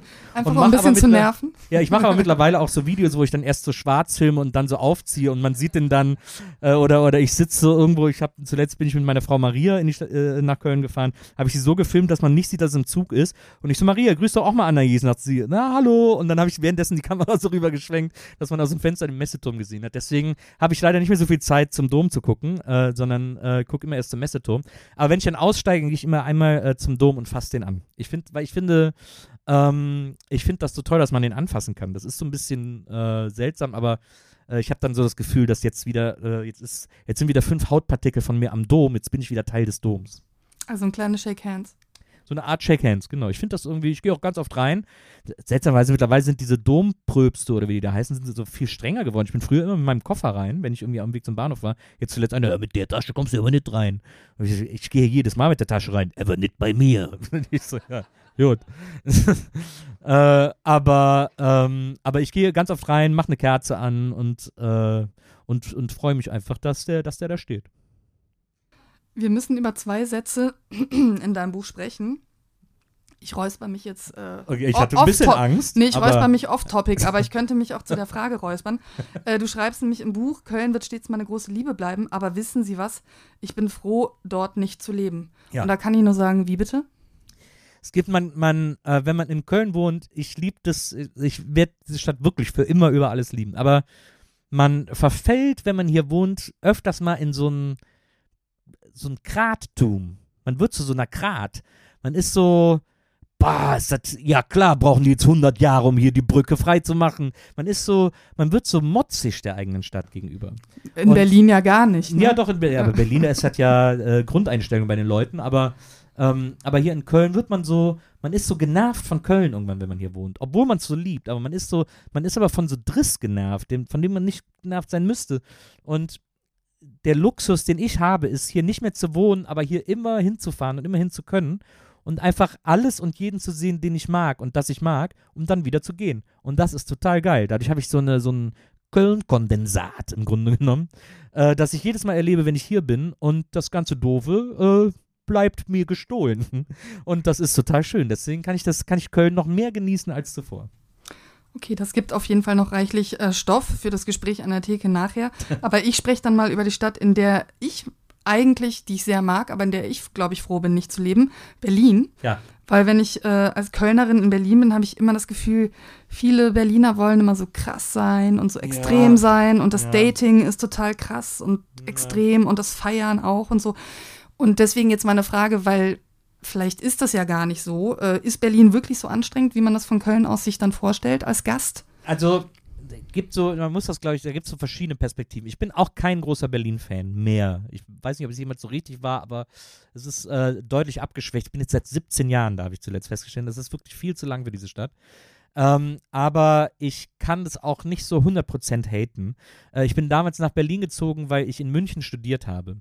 Und wenn man den Kontrast München-Berlin hat, das gewinnt Berlin immer. Also die, die Freiheit, die man da hat, die ist in München nicht vorhanden. Die gibt es einfach nicht. Ähm, und äh, dass Leute sich so ausleben können und so sein können, wie sie wollen und diese ähm, diese, diese Freiheit, dass einer irgendwie im Bademantel einkaufen geht oder so, das ist alles in München nicht möglich, alles nicht denkbar. Da, wenn man da im Bademantel auf die Straße geht, kommen direkt drei SEKs und umzingeln einen und drücken einen zu Boden und so. Äh, warum haben Sie nur Bademantel an? Geh, was ist hier los? Irgendwie so. Also das ist äh, das ist ein krasser Unterschied. Und deswegen war das zu der Zeit für mich, war Berlin dann wirklich uh, the place to be, weil das einfach, weil ich da durchatmen konnte, weil ich das, weil mir das so eine Freiheit gegeben hat. Plus, dass meine Tochter in Berlin war mit ihrer Mutter und das ist natürlich auch immer ein super Grund, uh, irgendwo zu sein. Ich habe dann immer gesagt, wenn meine Tochter dann alt genug ist und aus dem Haus ist, dann kann ich auch Berlin völlig ohne eine Träne äh, Adieu sagen. Dann habe ich aber meine jetzige Frau kennengelernt äh, und die ist in Berlin groß geworden. Die ist eine echte, und das gibt es ja auch kaum noch, äh, BerlinerInnen aus Ostberlin. Äh, die ist aber in Ostberlin groß geworden und dadurch habe ich auch nochmal einen ganz anderen Blick auf die Stadt bekommen. Weil jetzt kann ich auch nicht, man will ja auch nicht, ich will jetzt auch nicht den ganzen Tag rumsitzen und sagen, boah, Berlin ist so scheiße, aber meine Frau kommt von da. Also irgendwas muss an der Stadt ja gut sein, äh, wenn das so eine fantastische Frau äh, hervorgebracht hat, wenn die so eine fantastische Frau hervorgebracht hat. Deswegen ähm, ist, äh, tue ich mich bin ich in so einem Zwiespalt. Also einerseits ertrage ich es nicht mehr, andererseits gibt es aber gute Gründe, das irgendwie noch zu ertragen. Oder aber äh, also wir überlegen auch darüber wegzuziehen, wir denken auch laut darüber nach, wo wir hinziehen wollen, was wir machen wollen. Jetzt hat meine Frau aus Versehen eine erfolgreiche Firma gegründet, also muss irgendwie noch da bleiben. Ähm, aber wir denken jetzt schon drüber nach, wie sich das alles irgendwie vereinen lässt und so. Und das will natürlich gut geplant sein. Ähm, aber ein bisschen spontan soll es natürlich auch sein. Ich bin nicht so ein grandioser Planer, muss man ehrlicherweise sagen. Und äh, da treffen wir uns dann irgendwie in der Mitte und dann ist es Berlin irgendwann dann hoffentlich auch nicht mehr. Ähm, du hast deine Frau erwähnt, eine, eine Ostberlinerin, also waschecht. Ähm, du konntest sie trotzdem überzeugen, in Köln zu heiraten. Ähm, und ähm, was fällt der denn so in, an Köln auf, was dir nicht auffällt, wenn ihr zusammen in Köln unterwegs seid? Oder was musst du ihr vielleicht auch erklären? die hat mal in Köln gearbeitet, die hat ihre Ausbildung hier gemacht, äh, drei Jahre lang, äh, bei der EMI, als es die EMI noch gab, im Mediapark. Kann, das, kann ich euch zeigen, wenn ihr das wissen wollt. und ähm, und es ist immer so lustig, wenn die erzählt, wie ihre Zeit in Köln war, weil für die war das hier, war, die war einfach drei Jahre auf einem anderen Planeten und ist dann wieder, Gott sei Dank, für sie nach Hause. Äh, weil die sagt, als sie, als das erste Mal äh, äh, Weiberfassnacht war und sie, wie gesagt, bei der EMI gearbeitet hat, hat ihr original keiner Bescheid gesagt. Also keiner hat am Mittwoch gesagt, du, du bist ja hier, du kommst ja aus Berlin, ab morgen ist Karneval, nur dass du Bescheid weißt, da steht die Stadt Kopf und so. Keiner hat das, keiner hat das gesagt. Und dann sagt sie, das Erste, was sie an dem Tag erlebt hat, ist, dass sie mit der Frau aus der Finanzbuchhaltung im Bienenkostüm im Fahrstuhl steht und sie denkt, was ist denn hier los? die ist doch, die Rita ist doch normalerweise irgendwie so. Äh, und dann kommt sie ins Büro und alle verkleidet, alle schon besoffen und sie so, hä? Also cool, aber wieso hat mir das keiner gesagt? Weil sie natürlich nicht verkleidet war. Ähm, und solche Sachen hat die andauernd erlebt. Und es ist schon schön, sich das so ein bisschen, äh, sich das so ein bisschen mal äh, erzählen zu lassen mit einem Blick von jemand, dem, dem das hier überhaupt nicht vertraut ist und der das, für den das hier alles äh, Alien-Verhalten ist. Ähm, das fand ich, das finde ich immer sehr, sehr witzig. Und da erzählt sie immer so Stories, wie das war, in Köln auszugehen. Und äh, sie hat mal im, ich glaube, damals war das das Nachtflug in der Disco, hat sie mal gefeiert und dann ist ihr ein Scheinwerfer oder eine Box irgendwie auf den Fuß gefallen. Ähm, und nicht dramatisch, aber musste dann irgendwie, glaube ich, gegipst werden oder so.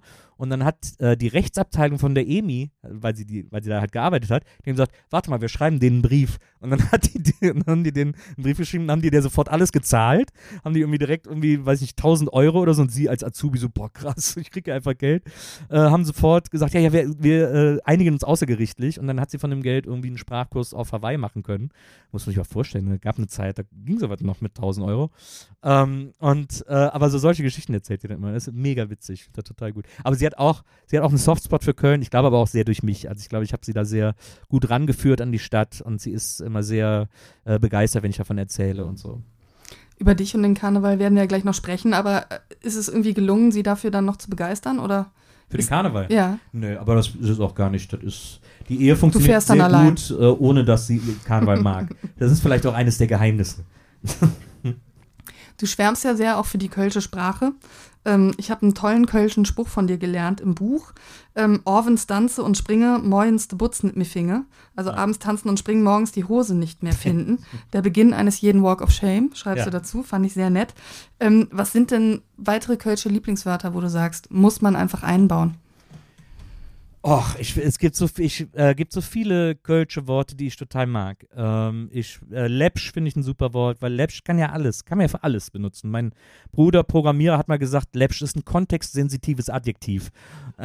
und wir alle so, boah. Und dann alle so, Moment, Kontext, ja, stimmt. so, äh, so, so, ging das dann bei allen. Ähm, und, äh, und das, so setzt man, Läppsch kann ja alles sein. Läppsch kann man überall einsetzen. Also das, ohne das Buch, äh, ohne das Wort komme ich nicht klar. Man muss allerdings sagen, außerhalb Köln Kölns weiß keiner, was das bedeutet. Dann sagt man, boah, ist ja total läppsch. Ach, du meinst läppisch? Und ich so, nee, nee, ich meine nicht läppisch. Und man muss das dann immer erklären und dann sind die Leute immer verwirrt und dann denken wir, ach komm, ist gut. Ähm, und, äh, und so gibt es aber, ich finde auch, äh, Lameng ist doch, Lameng ist doch ein tolles Wort. Das klingt doch ganz wunderbar. Uster Lameng. Lameng ist so, das ist sofort, da ist sofort alles irgendwie an Melodie drin und dann Spaß drin und so. Und so gibt es ganz so gibt's viele kölsche Worte, über die ich mich immer wieder freue. Auch zum Beispiel Flönz. Äh, äh, also erstmal das Blutwurst, weil äh, Blutwurst, wer hätte tausend Worte dafür finden können, die irgendwie in der Nähe dieses Begriffs sind, aber irgendwer hat dann gesagt, ne, das ist jetzt ein Flönz. Und, äh, und das ist doch, Flönz ist doch das kölscheste Wort, das es gibt. Ich höre das so gern und ich sage das so gern und ich hasse Blutwurst, aber ich habe wirklich schon überlegt, ob ich so ein, so ein, so ein Flönz-Taxi eröffne, damit einfach jeden Tag 100 Kölsche anrufen und sagen, bringst du mir einen Flönz? Und dann, also ich einfach den ganzen Tag Kölsche das Wort Flönz sagen höre, weil das so, da ist die ganze Melodie drin, da ist alles drin, was am Kölschen so schön ist.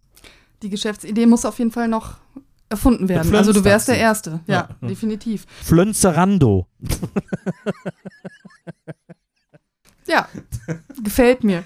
Es gibt kölsche Worte, die ich zum Beispiel nicht so gut leiden kann, muss ich gestehen. Für mich ist das zum Beispiel Pens.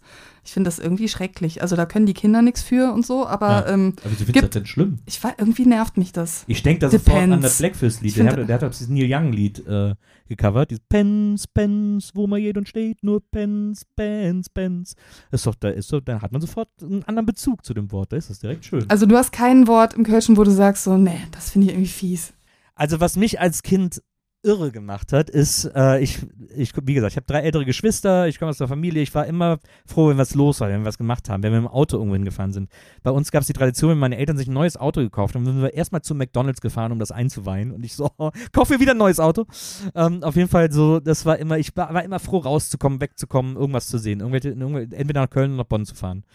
Ähm, und deswegen kam das oft vor, wenn mir langweilig war, wenn Ferien waren oder so und irgendwie mehr Leute zu Hause waren, dass ich irgendwie gefragt habe, fährst du irgendwo hin? so, dass ich, kann ich nicht mitkommen? Äh, so, weiß ich, zehn oder acht, neun oder so war ich da. Und ähm, dann weiß ich noch ein, eines Nachmittags, sag ich zu meinem Vater, glaube ich, äh, fährst du irgendwo hin und so? Der so, ja, ja. Ich sag, aber fährst du denn hin? Ich fahr zum Blasage. Und dann sag ich so, oh, kann ich mitkommen? Und äh, der so, ja, ja, kannst mitkommen zum Blasage. Und dann, ich so, oh, cool. Und so, und dann gehe ich so zu meiner, zu meiner Mutter und sag so, oh, ich fahr gleich mit dem Papa weg. Und so, die so, wie, wo fährt der denn hin? Und ja, der hat gesagt, der fährt zum Blasage. Und meine Mutter, ah, zum Blasage. Ja, alles klar, super. Und so. Und dann gehe ich zu meinem Bruder und sag so, ich fahr gleich mit dem Papa zum Blasage. Mein Bruder so, oh, zum Blasage, super. Und äh, er hatte die ganze Familie einen riesen Spaß, den ganzen Tag zu erzählen, sie würden zum Blasage fahren, also zum nackten Arsch. Äh, was ich aber mangels meines als Kind noch nicht gut Kölsch könnens nie verstanden habe. Und ich gedacht, wir fahren jetzt zu irgendeinem coolen Typen. äh, und äh, deswegen war der Blossage ein Wort, das ich nicht mehr gerne gehört habe. seid ihr dann noch irgendwo hingefahren? Oder war das einfach nur, nee, keiner ja. wollte irgendwo hinfahren. Die wollten einfach, die wollten mich alle nur verarschen. Ich weiß noch, mein Vater erstmal, wir hatten zu Hause so eine, so eine, so einen Pappwürfel mit Brettspielen drauf. Ähm, und eines Tages kam mein Vater von der Arbeit nach Hause und gesagt, komm Nils, wir spielen Mensch, ärger dich nicht. Und ich so, ah, jemand spielt mit mir Brettspiele, Weihnachten, Geburtstag, alles zusammen. Ich war super aufgeregt, habe mich mega gefreut. Und da hat mein Vater mich richtig abgezogen. Der hat mich andauernd rausgeschmissen, ist andauernd ins Häuschen gekommen, hat mich richtig zur Sau gemacht bei Mensch, ärger dich nicht. Und ich habe ich hab's nicht kapiert, mittlerweile ganz Familie sich versammelt, alle sich wirklich bepisst vor Lachen. Und als das Spiel zu Ende war, hat mein Vater mir erklärt, dass er auf dem Weg einen Würfel gekauft hat, der immer eine 6 würfelt. und damit hat er mich einfach abgezogen. war, und ich habe es nicht gecheckt. Und das war wirklich so, das war, damit musste man, darauf musste man gefasst sein bei den Buckelbergs. Wir haben gerade den 11.11. .11. in Köln gefeiert. Jetzt gibt es wieder Ärger, weil in und rund um die Zülpicher Straße wieder viel zu viel gepinkelt und gekotzt wurde und so. Wie verfolgst du diese, diese Diskussion aus Berlin? Verfolgst du sie überhaupt? Ja, ich verfolge die äh, sicher aus der Ferne. also ich bin, ich glaube, ich war einmal in meinem Leben überhaupt auf der Zülpicher Karneval feiern, da im Museum oder so. Äh, das muss auch zu Viva-Zeiten gewesen sein, ehrlich gesagt. Äh, und danach war die, war die Straße für mich persönlich uninteressant. Äh, zumindest an Karneval ähm, weil ich dann lieber woanders war. Ich bin immer lieber, ich war immer so ein Friesenstraße äh. Ich bin Friesenstraße jung, ich bin echter Friesenstraße jung. Ähm, und äh, ja, also ich verfolge das so. Ich habe äh, letztes Jahr, das fand ich sehr, das fand ich wirklich drollig. Da habe ich wirklich, als ich dann so die Berichterstattung gelesen habe, habe ich wirklich äh, aufrichtig lachen müssen. Ich fand es irgendwie witzig, obwohl sich viele so echauffiert haben. Aber äh, als sie dann das erste Mal diese Absperrung gemacht haben und dann überall Express sonst wo, die Fotos waren von diesen Ordnern, die so 10 Euro in die Hand gedrückt bekommen haben und die Leute dann reingelassen haben. Das fand ich mega witzig. Da habe ich, hab ich, mich gut drüber amüsiert. Ähm, aber ansonsten ist das, also dass die Kids da irgendwie äh, äh, so einen Ort suchen, wo die ausrasten können. Es, es ist ja seltsam, ne? weil man immer so sagt, das gab es früher nicht, früher hat sich irgendwie verteilt auf die Stadt oder was auch immer. Heute findet das immer so, so konzentriert statt. Das finde ich auch ein bisschen rätselhaft. Ähm, aber äh, ja, also ich also wenn die da an der Zülpicher äh, sind und dann da hinten auf den, auf den Uniwiesen ist ja jetzt dann auch immer noch äh, Programm und so, ist okay. Also Ist ja schon ein Phänomen, dass sogar InfluencerInnen aus Bayern mit einer Million Followern aufrufen zum Treffpunkt Hm. Zülpicher Straße. Also Hm. nochmal den Stadtmarketing-Experten gefragt, was machen wir daraus? Ja, also erstmal ein Augustiner auf die Zülpicher natürlich, äh, tackern mitten drauf, äh, riesengroß. Ja, was soll man machen, ne? Jetzt ist es, halt- jetzt ist es halt so. Jetzt Zülpicher ist jetzt, ich lese dann immer so die Facebook-Einträge von Oma Kleinmann und so, ja, so macht das keinen Spaß mehr, wir machen zu dieses Jahr und so, das tut mir dann auch leid. Und dann kommen aber so, dann kommen plötzlich so Läden wie das Kattwinkel um die Ecke, das ist ja am Eigelstein, äh, gegen, schräg gegenüber vom Lappi, die dann so zur letzten Session gesagt haben, ja Leute, also wir machen jetzt zur Session auch nicht mehr auf. Und alle so, okay, aber warum? Also ich, ich war die Jahre vor immer im Cutwinkel und ich liebe das, aber ich bin da auch immer problemlos rein und rausgekommen. Da war nicht, das war ist jetzt nicht gerade der oder so. Hotspot, ja. Ja, für und die jetzt, jungen Und Leute. dann, und dann war es aber so ganz traurig, weil jetzt haben sie, sie haben aber dann trotzdem aufgemacht, aber kein Karneval. Also von Weiberfastnacht bis, bis Aschermittwoch war das Kartwinkel auf, aber kein Karneval. Dann sind alle Leute immer ins Lappi, ins Gräsberger, in die ganzen Läden, die da sind. Und in der Mitte das Kartwinkel, da saßen dann so traurige Leute mit so einem Glas Wein drin, haben so rausgeguckt, ach, ich würde auch gern Karneval feiern, aber ich darf ja nicht. Und so, das war, das war traurig. So muss es doch auch nicht sein. Es gibt ja jetzt die Überlegung, dass man eine Bühne auf die Ringe stellt für alle, die jetzt einfach nur verkleidet am Aachener Weiher rumstehen Ja. und ein bisschen Techno hören und denken, das sei Karneval. Und äh, mit dieser Bühne soll dann aber auch der Nachwuchs an den Karneval herangeführt werden. Das ist so, ist so die Idee, der, die der Kugelkorn, Christoph Kugelkorn, der Chef des Festkomitees Der Kölner Froh. Karneval dann hat. Ja. Welche Chancen auf Gelingen hat das in deinen Augen? Ist doch super. So Ri- Karnevalsringfest ist doch, ist, macht doch total Sinn. Also finde ich super. Äh, man muss ja auch sagen, das ist auch so, man, man muss auch ehrlicherweise, äh, das ist ja auch, ich bin auch im- Buch auch ein bisschen kritisch mit der Karnevalsorga in Köln, weil was mir richtig auf die Ketten geht, ist, äh, wie äh, über die Jahre sukzessive die normalsterblichen Plätze am Zug, am Rosenmontagszug, wegtribünisiert wurden. Äh, Jetzt sind einfach überall Tribünen am ganzen Zugweg und keiner kann, und dann gibt es mal so fünf Meter dazwischen, wo die Leute sich jetzt mittlerweile irgendwie die Augen ausstechen für die Kamelle irgendwie. So wie in Italien am Strand, ne? Dieser Gratisstrand, der dann so zwei genau, Meter. Genau, ja, genau. mhm. Äh, Da kommt der Cocobello auch nicht mehr lang. Ähm, und, äh, und, und da ist es, das, das finde ich, und früher gab es so viel Platz am Zug. Ich hatte unterschiedliche Orte, wo ich stand. Ich habe das geliebt. Ich habe mich immer gerne an die Severinsstraße gestellt und so weiter. gab überall freien Platz und jetzt ist das, jetzt muss das mit der Lupe suchen. Und das sorgt dafür, dass der Karneval sich von den Menschen entfremdet. Ähm, ich, äh, das ist irgendwie, das macht irgendwie alles viel trauriger. Ich weiß, äh, vor ein paar Jahren, lustige Geschichte, da bin ich mal eingeladen worden auf so einen Truck am Zugweg, äh, am Rosenmontagszug. Und da von irgendeiner Firma, weiß Also nicht. auf ein Wagen, der mitgefahren ist Nee, tatsächlich? nee, das, leider- das, ist etwas, das so. ist etwas, was ich noch nie geschafft Ich will ja unbedingt mal beim Rosenmontagszug mitlaufen und Kamelle werfen, aber ich habe es noch nie geschafft, weil ich nicht karnevalistisch organisiert bin. Aber das ist einer meiner großen Lebensträume, da einmal mitlaufen zu können. Ähm, aber ähm, wir waren auf so einem am Zugweg äh, auf so einer auf so einer Tribüne äh, mit eigenem Aufgang und dann war da irgendeine so Firma eingeladen und ich kannte den Typen, hat er mich mit eingeladen und dann war ich mit einer Freundin da ähm, und dann haben wir da gefeiert. Die kamen alle nicht aus Köln, die haben das gemietet, um denen mal den Kölner Karneval zu zeigen. Und jetzt waren die alle so begeistert, aber dadurch, dass sie Karneval nicht kannten, waren die natürlich super früh schon hackevoll und konnten gar nichts mehr, haben nichts mehr, mehr auf die Reihe äh, bekommen und, äh, und haben nichts mehr, haben, haben mehr gecheckt und ähm, und dann sind die, äh, haben die irgendwann gesagt, ja, wir wollen noch, wir haben, äh, wir haben noch einen Tisch reserviert im äh, Schloss Bensberg. Äh, da müssen wir jetzt noch hin, da haben wir, da kriegen wir jetzt Abendessen. Und dann aber so während der Zug lief. Und dann sind die einfach alle gegangen und dann stand ich mit meiner Freundin alleine auf diesem Hänger.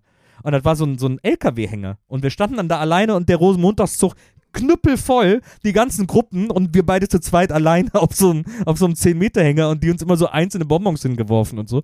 Bis dann irgendwann so ein Zugleiter kam, sie müssen jetzt hier weg, das geht nicht, sie dürfen und nicht sowieso, aber die haben doch bezahlt, wir können auch hier stehen. Nein, nein, nein, wir, haben da, wir wollten dann noch andere Leute hochholen, wir wollten quasi den Karneval zurück an die Straße geben, aber es wurde uns dann verboten und wir wurden weggescheucht. Wenn du nicht eingeladen bist auf so einen Truck am Straßenrand, ähm, wie sieht dann so ein Straßenkarnevalszyklus bei dir aus? Äh, also ich kann dir sagen, wie er anfängt. Äh, also am Donnerstag habe ich immer noch ein ganz neues, komplettes Kostüm. Alles noch dran. Ähm, nee, und dann treffen wir uns meistens äh, irgendwie vormittags bei meiner Freundin Susi am Eigelstein und dann äh, essen wir ein bisschen was, Grundlage, äh, frühstücken, fangen mit dem ersten Kölsch an, hören die Musik irgendwie schon zu Hause, äh, hören schon die aktuelle Playlist, gucken, ob es Favoriten gibt äh, von den neuen Liedern im Jahr. Gucken wir ehrlicherweise immer am 11.11. .11. schon, äh, ob's, ob's, da werden ja die neuen Songs alle vorgestellt. Gibt ja auch Los Mehr Singen in Berlin, ne? Gibt auch Los, ja, aber ja, aber das ist, das ist immer, das verpasse ich immer. Da, ist es, für mich ist es einfacher, eine Spotify-Playlist zu hören, wo steht die neuen Lieder der Session und dann bin ich, kann ich schon mal reinhören. Ähm, und äh, ich muss sagen, mir gefallen seit Jahren die Räuber immer besser. Die von denen, die liefern gut ab immer. So die anderen, ich bin auch so zum Beispiel mit den Blackfoes, ne? Ist, jetzt ist kein Originalmitglied mehr dabei das sind doch nicht mehr die Blackfoes. Das, das, ist, das, ist doch, das ist doch Quatsch. Das kann man doch so gar, so geht das doch gar nicht. So funktioniert doch Band nicht. Also, äh, das ist etwas, was mich, was mich arg verwundert. Vor allem auch, weil ich die neuen jetzt nicht so prickelnd finde. Aber, äh, aber die Räuber, äh, zum Beispiel letztes Jahr äh, mit Drinke Wigger Digger, habe ich zuerst gedacht, was ist das denn für ein Driss? Und dann habe ich gedacht, nee, ist gar kein Driss. Das ist super. Und dann war das mein Lieblingslied in der letzten Session mit Drinke Wigger Digger. Hast du auch den, den Tanz dazu gemacht?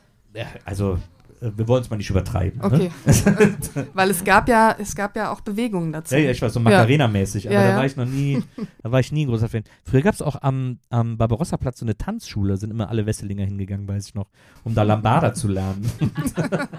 ein großer Wesselinger Tanz, muss man ehrlicherweise sagen.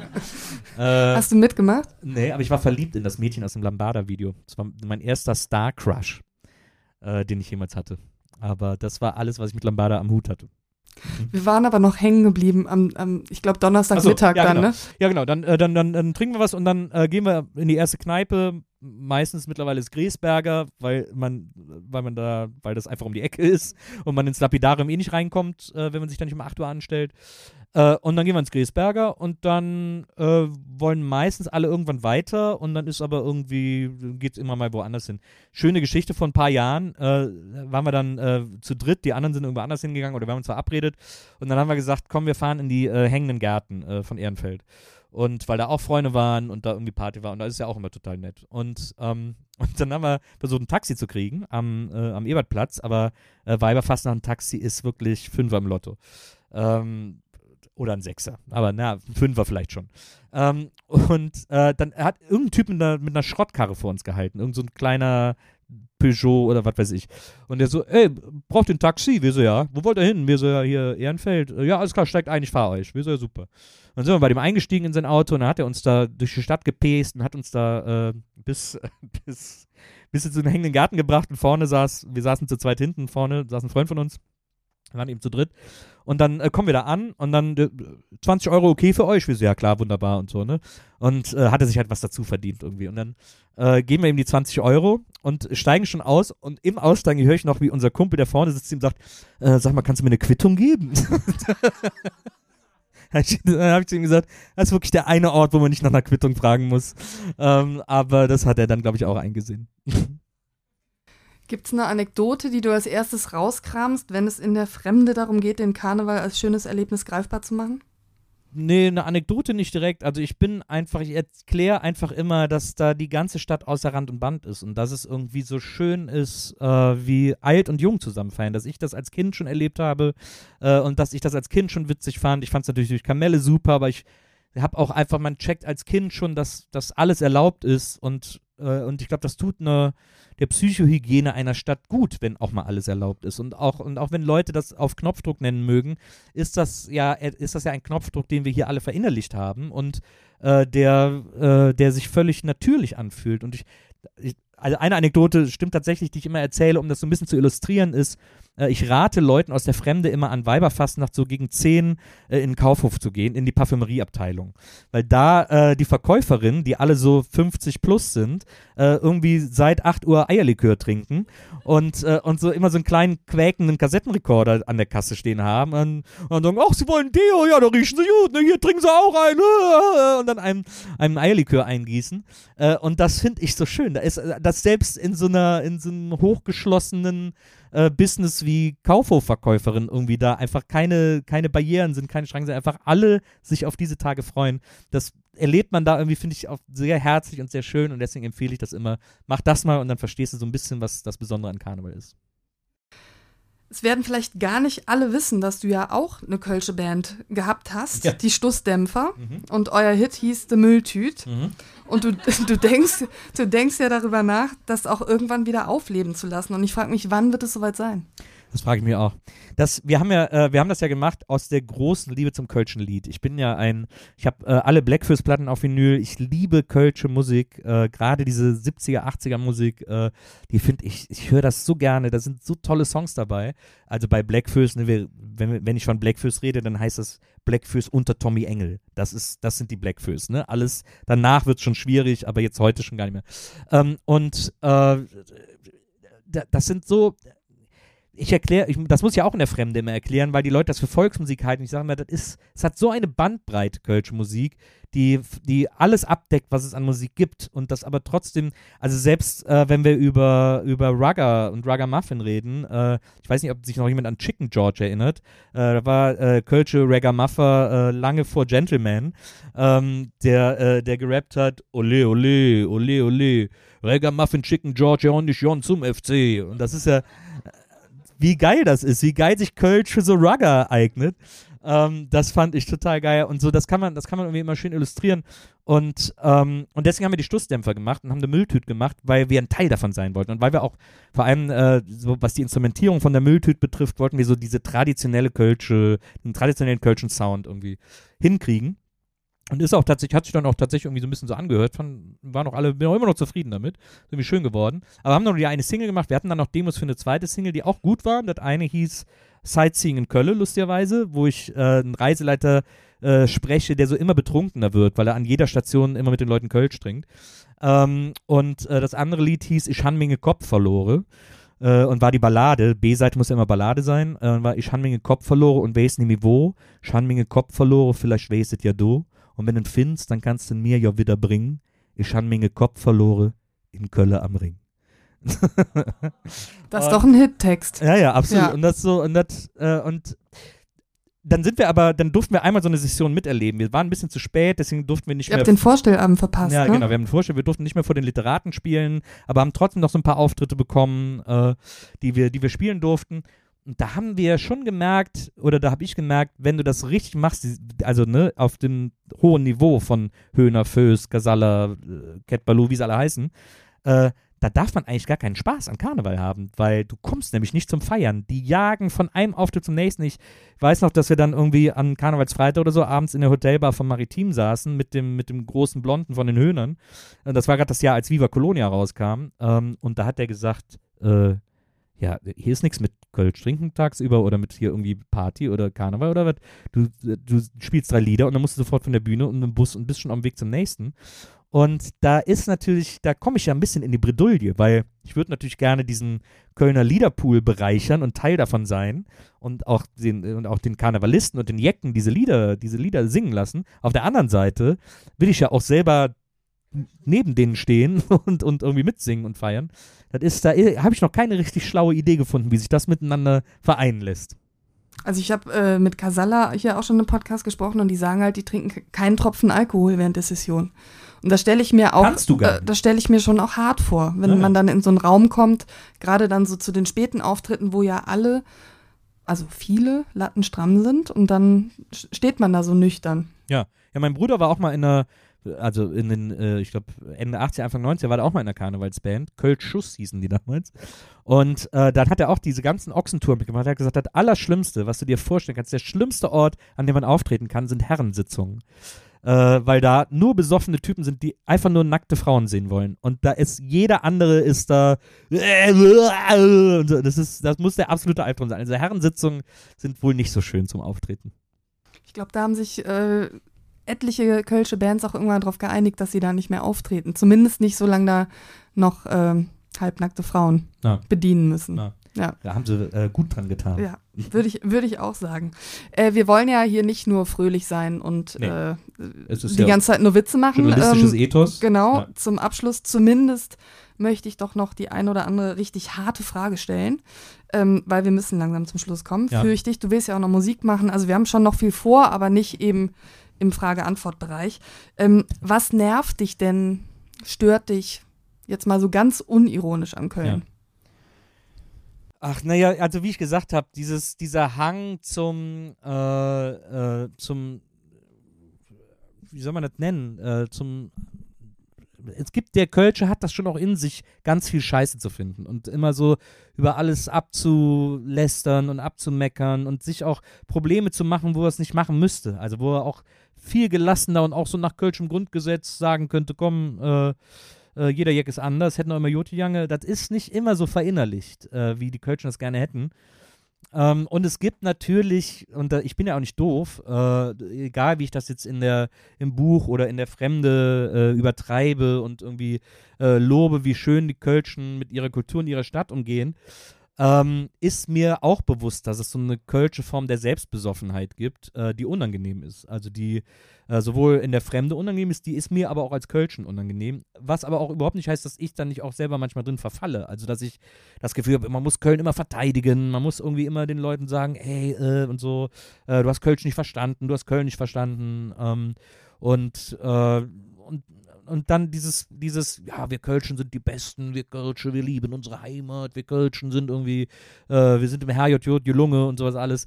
Das, äh, manchmal nimmt man das ein bisschen zu ernst und manchmal nehmen die Kölschen das auch ein bisschen zu ernst und dann nervt's. Also dann ist es auch einfach nicht mehr witzig oder drollig, sondern so ein bisschen so, okay, also du glaubst wirklich, dass du von Gott abstammst, da müssen wir, glaube ich, mal reden. Und das, ähm, und das, da, da, tendieren Kölsche immer zu, immer mal wieder. Ähm, und das kann jeden immer mal wieder erwischen irgendwie, äh, auf die eine oder andere Weise. Und das ist manchmal ein bisschen, finde ich, finde ich, äh, unangenehm.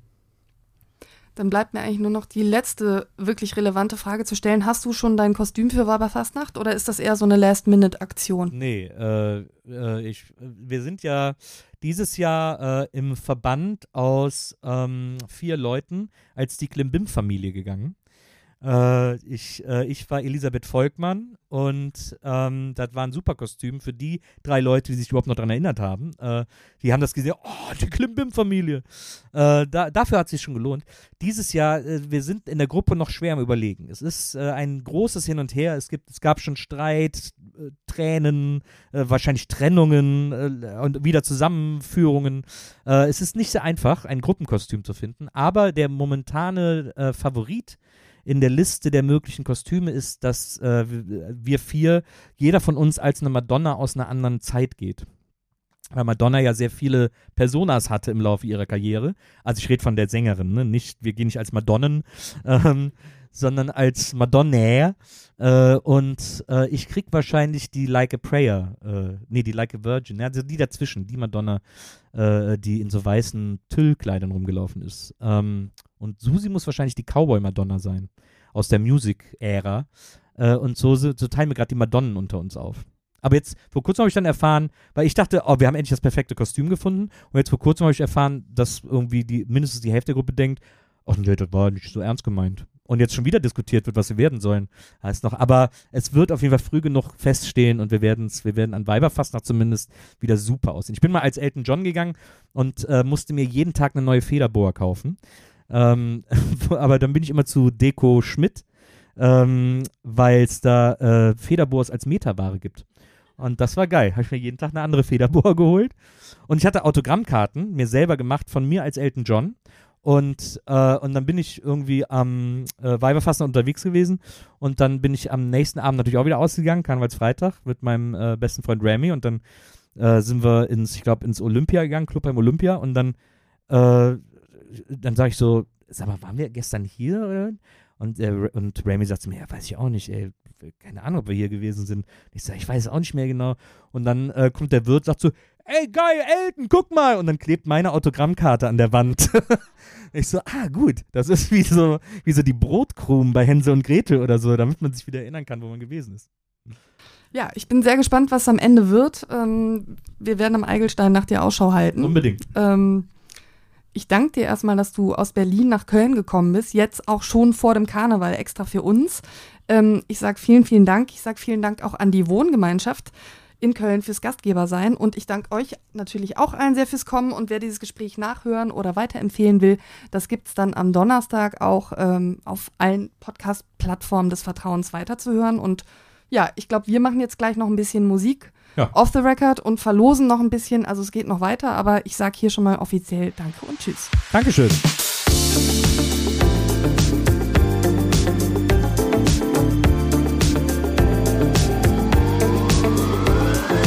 Talk mit K.